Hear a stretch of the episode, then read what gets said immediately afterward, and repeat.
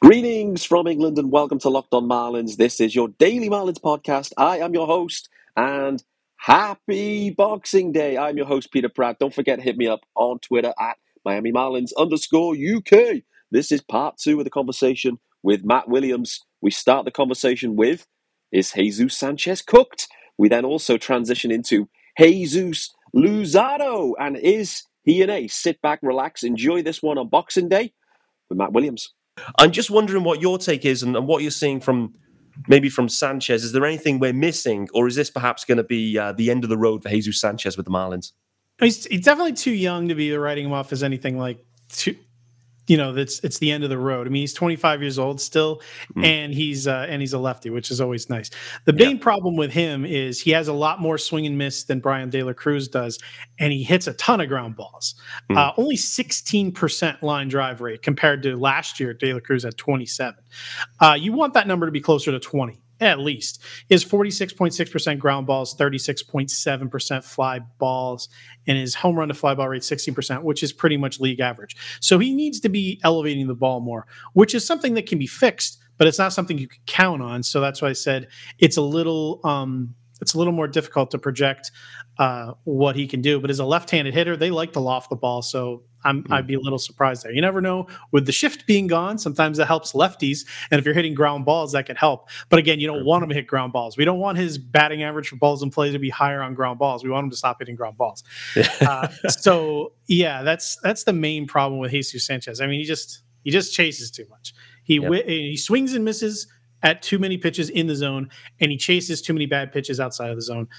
Um When he connects, he's unbelievable. He was ninety-sixth percentile max exit velocity. Yeah. You've seen it. All you got to do is watch Jesus Sanchez to know what he can do. Mm-hmm. Unfortunately, another brutal, brutal fielder with a strong arm. He should probably be buried in right field or probably the D H.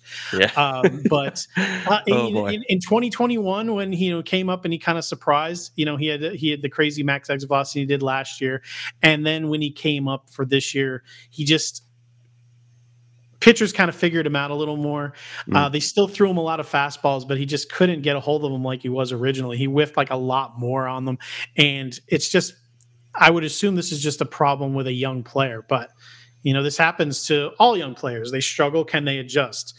Yeah. Um, I don't know if they'll get enough at-bats necessary. Uh, I would think being on the bench is probably the wrong move. Like you said, they've already used his options up, so yeah. they can't send him down, which is probably would have been his best ticket to improve. So I don't know. I mean, yeah.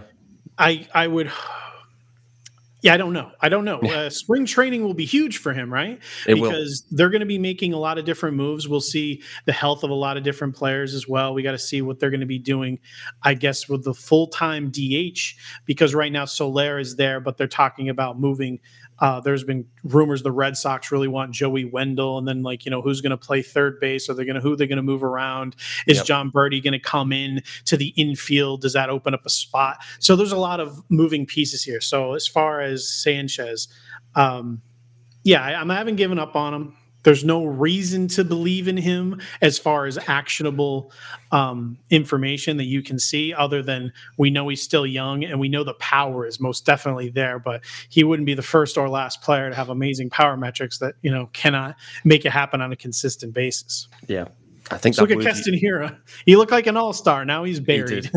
He that is true. And the word you use there, consistency, I think that is it with, with Jesus Sanchez, just trying to get a little bit more consistent in his approach and his uh, in his swing. It is just a wild, lavish swing. It really is. There's a lot, literally a lot of moving parts in what he does, and uh, yeah, a lot of lot of swing and miss, a lot of strikeout. Um, very intrigued to see. You know, clearly, I think for the Marlins, you know, Don Mattingly and his staff uh, gone, Skip Schumacher and his staff. It's going to be interesting to see whether they can get kind of some some some ups to uptick and upside from some some of these guys that have been there for a couple of years, and, and maybe make some adjustments. But they they really they've left themselves struggling a little bit with with Sanchez. They they carried him on the roster pretty much at the end of the year when the season was already cooked and we knew it was cooked. They then optioned him and burned in his final option year, which didn't make a ton of sense, like strategically, in my opinion. Um, but you don't know what's going on in the background. But it gives them minimal wiggle room there. And like we've seen with like a uh, Lewin Diaz very recently as well, you you D F A these guys at twenty-five on league minimum that have, you know, a profile that's interesting, they're going to be claimed.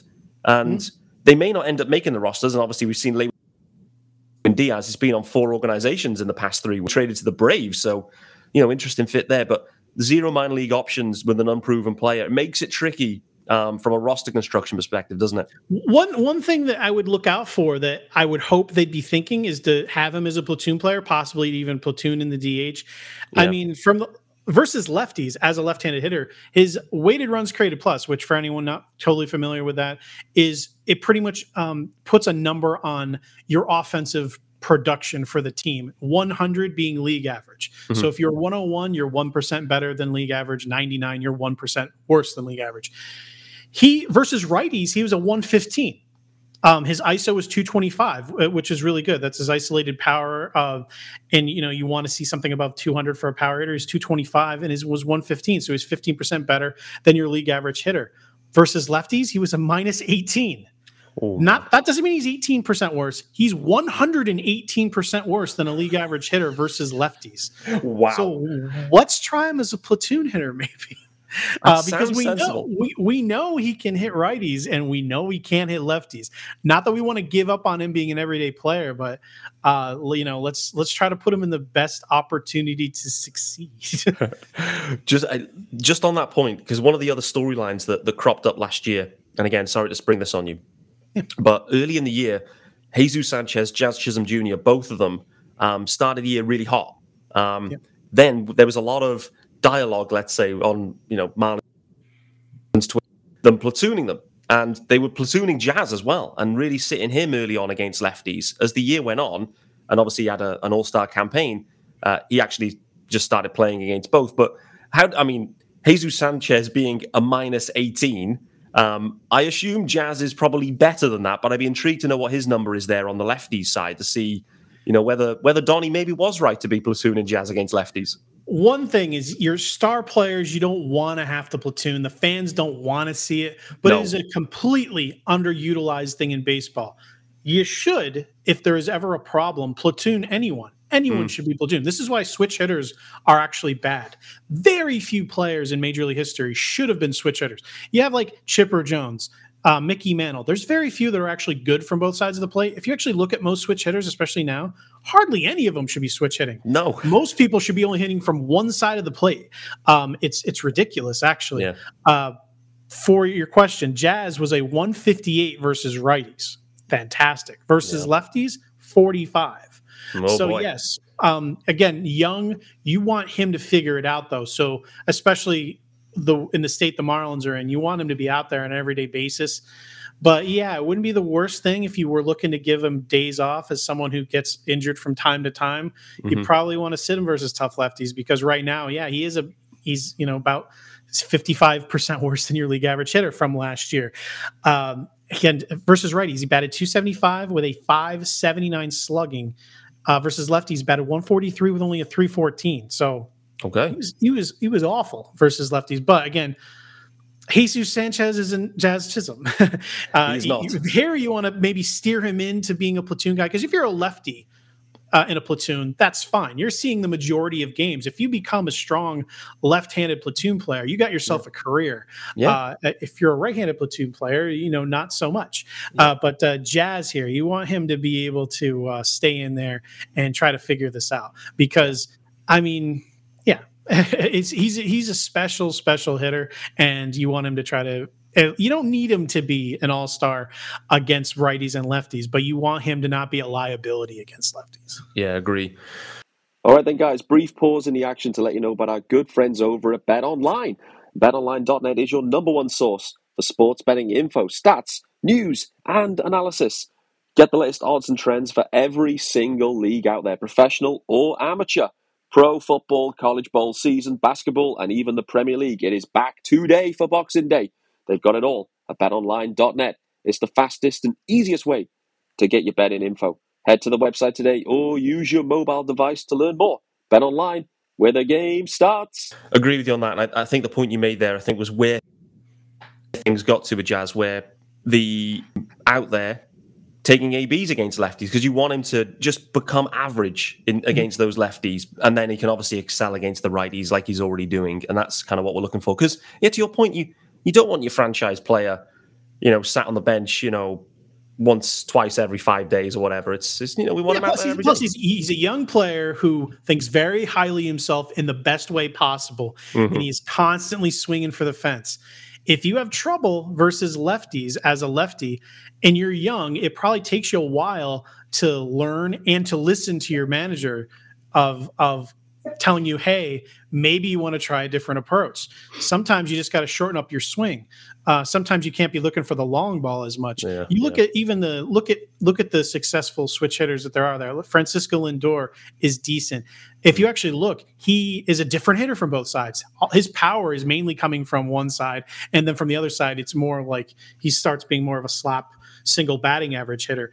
And yeah. that is maybe what Jazz is going to need to do. He's going to maybe need to shorten up his swing a bit. He's going to maybe change his pitch selection up a bit. He's just mm-hmm. going to have to get everything out if he can, because the idea here is just to get on base, you know? Yeah. Yeah, exactly. Makes total sense. Really does. I'm intrigued to see what, what Jazz Chisholm brings in twenty-three. I think he's going to be pumped. He's obviously missed a lot of time, which um, you know we won't have enjoyed. So yeah, yeah. D M, D M someone D M Jazz. You had fourteen home runs, thirteen were against right-handers. Swinging for the fence versus lefties ain't helping you. You might no. as well get a higher batting average. There you go. I'll text him now. I'll let him know. All right, let's flip it over to the pitching side then, mate, mm. because there's you know from a Marlins, um, the rotation right now, and uh, actual you know, within the organization too. Things are nice. This is a this is a, a position of strength. Uh, one guy that we did want to dig into uh, was was Jesus Luzardo, acquired uh, from the Starling Marte deal, uh, and in the end, this has looked a great trade for the Marlins. He he had all the yeah, potential. I cannot, I cannot believe they gave you Jesus Luzardo to this day. That no. they gave, or I should say, that they gave up on Jesus Luzardo. I couldn't believe it. Exactly. Uh, you know, highly touted prospect. Okay, and, and you know. It was, pitching, I think, in, in playoff games the year before, I think, for, for the A's. And then, yeah, okay, he had a bit of a down year. The Marlins managed to swing a deal. Um, it did create a gap for the Marlins because they then haven't been able to address center field since. But Jesus Luzardo came in. It was a shaky start. Uh, but last year in particular, it was very impressive. And for me, he took some massive strides forwards. What are you seeing from Jesus Luzardo and the differences from, from twenty-one and into twenty-two? Love Luzardo. I mean, he didn't pitch enough innings because he's still, which is sadly uh, the story of his career so far, was injured a bit, so which mm-hmm. kept him out of there from being qualified.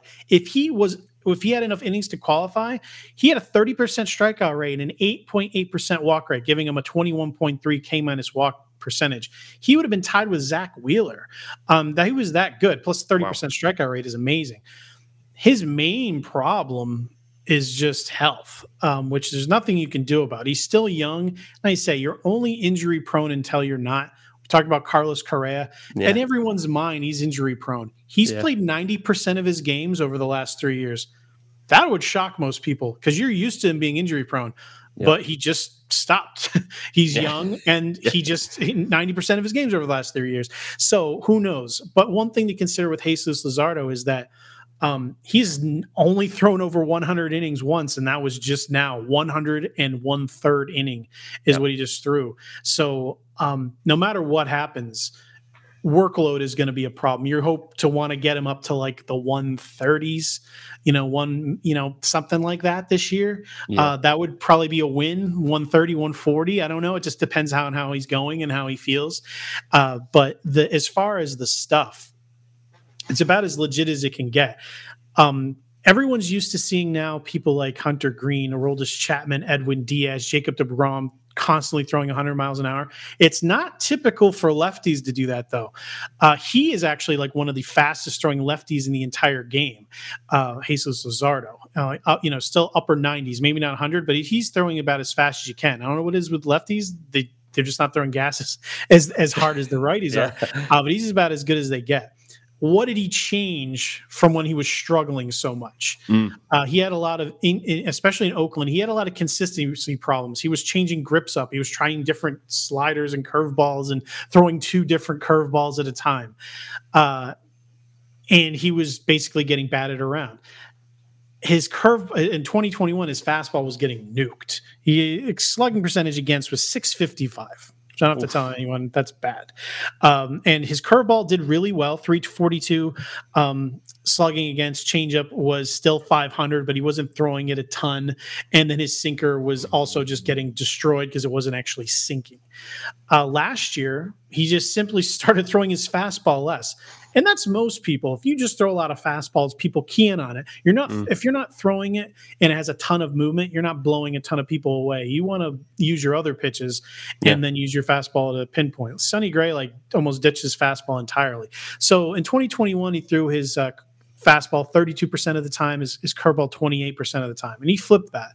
He threw his curveball thirty percent of the time, his fastball only twenty-seven percent of the time, and then his changeup twenty-two percent of the time. So he's basically throwing you half of half of the pitches that he's more than half of the pitches coming at you are going to be um, are going to be breaking balls, and then the four seam is only coming twenty-seven percent of the time. Mm. So last year, the curveball, now that it's up there, it was being it was a really good pitch, three forty-two slugging percentage against. Last year, it had expecting batting average only one sixty-seven uh, with a two eighty-seven slugging. And his fastball, now that hitters had to really account for the breaking ball coming in more, and they couldn't guess fastball as much yeah, or yeah. lean on it, uh, two oh seven batting average against, only a four fourteen slugging, which is you know phenomenal. It came down from six fifty-five, and the whiff rate went from uh, on the fastball went from eighteen down to fifteen, which seems like, oh well, that's worse, but that doesn't matter as much. You get more call. We don't need you to swing and miss more. We just need the ball to be more effective.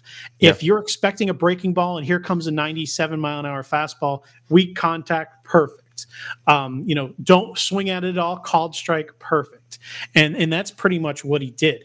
The main thing you want to look at is like his, you know, his put away percentages um, were really strong, and everything else was looking like everything that he was doing early on in his career in Oakland. So him, he, you know, he's right now he's still only twenty-five years old, which may yeah. shock people because it seems like he's been around for a while. It does. Um, yeah, he came up super early. He still doesn't throw a ton of innings. So as far as my takeaway, so there's two different things here. What should you expect as a Marlins fan? Mm-hmm. You just want him to be healthy. The talent's real. Um, he made significant strides. He looked to be consistent last year. He didn't really look like, you know, I mean, he looked dominant at times, and he didn't look like he had problems with command too often, and it looked like he kind of had a game plan that stayed consistent towards the end. All you want to do is see more of the same thing, and you want to see him do it over a full season. So, I mean, I don't know if this is boring analysis, but what you saw last year was legitimate. You just need him to build on that and stay healthy. You don't even actually need him to build on it. Just be who you were last year. Yeah. yeah, more of the same. You just you're just hoping at twenty-five years old, you can't. I mean, one, you know, young player like you know that's you have adjustments to make, especially lefties. They take extra time to develop. Usually all all of them do.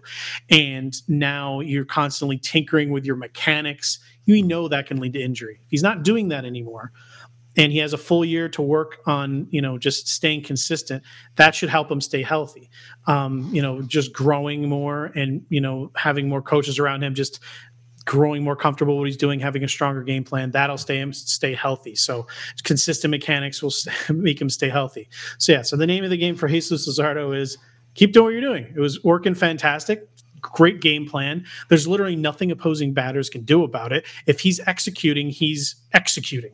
You yeah. know, I mean, that's basically the, what what it comes down for, to, for Jesus Luzardo. So do not trade him. Keep him. um, and uh, just, yeah, I hope he can uh, just kind of put this together. I mean, otherwise, you're going to consider two years from now maybe him being a really shut-down closer, but that's hopefully not something that it comes to.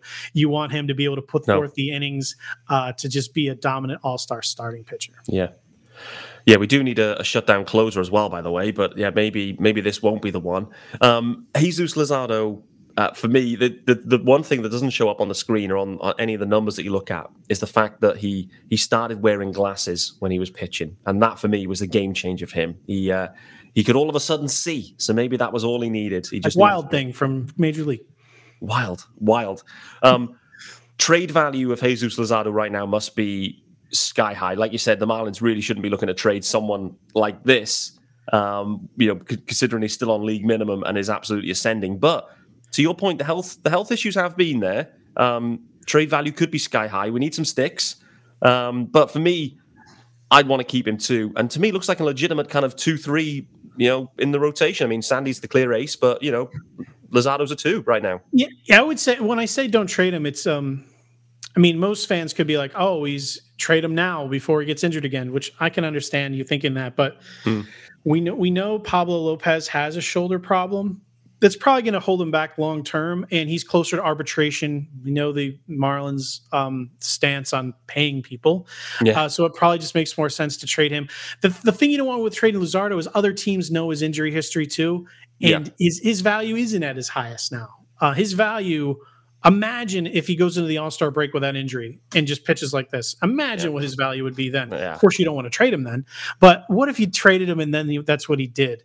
I mean, I'm only trading Luzardo if someone's giving me back something premium. And that ain't coming back. I mean, it's like you need a center fielder. Brian Reynolds sounds good. Why would the Pirates want to trade for someone who's like getting the, you know, getting closer to arbitration? They want like minor leaguers. They don't want to pay anyone either. Yeah. Um, so he's, he's an impossible player to trade, in my opinion, because – you trade him and he turn. I mean, what do you, I mean, the, the best case scenario is you trade him and he gets hurt. Who wants to root for that? You're tra- if you're trading with the hopes of that happening, yeah. like then what are we even doing here? So yeah, hold hold on to him and, and hope that he turns from gold into platinum, because I think it's legitimate. I think it legitimately could happen. Love it.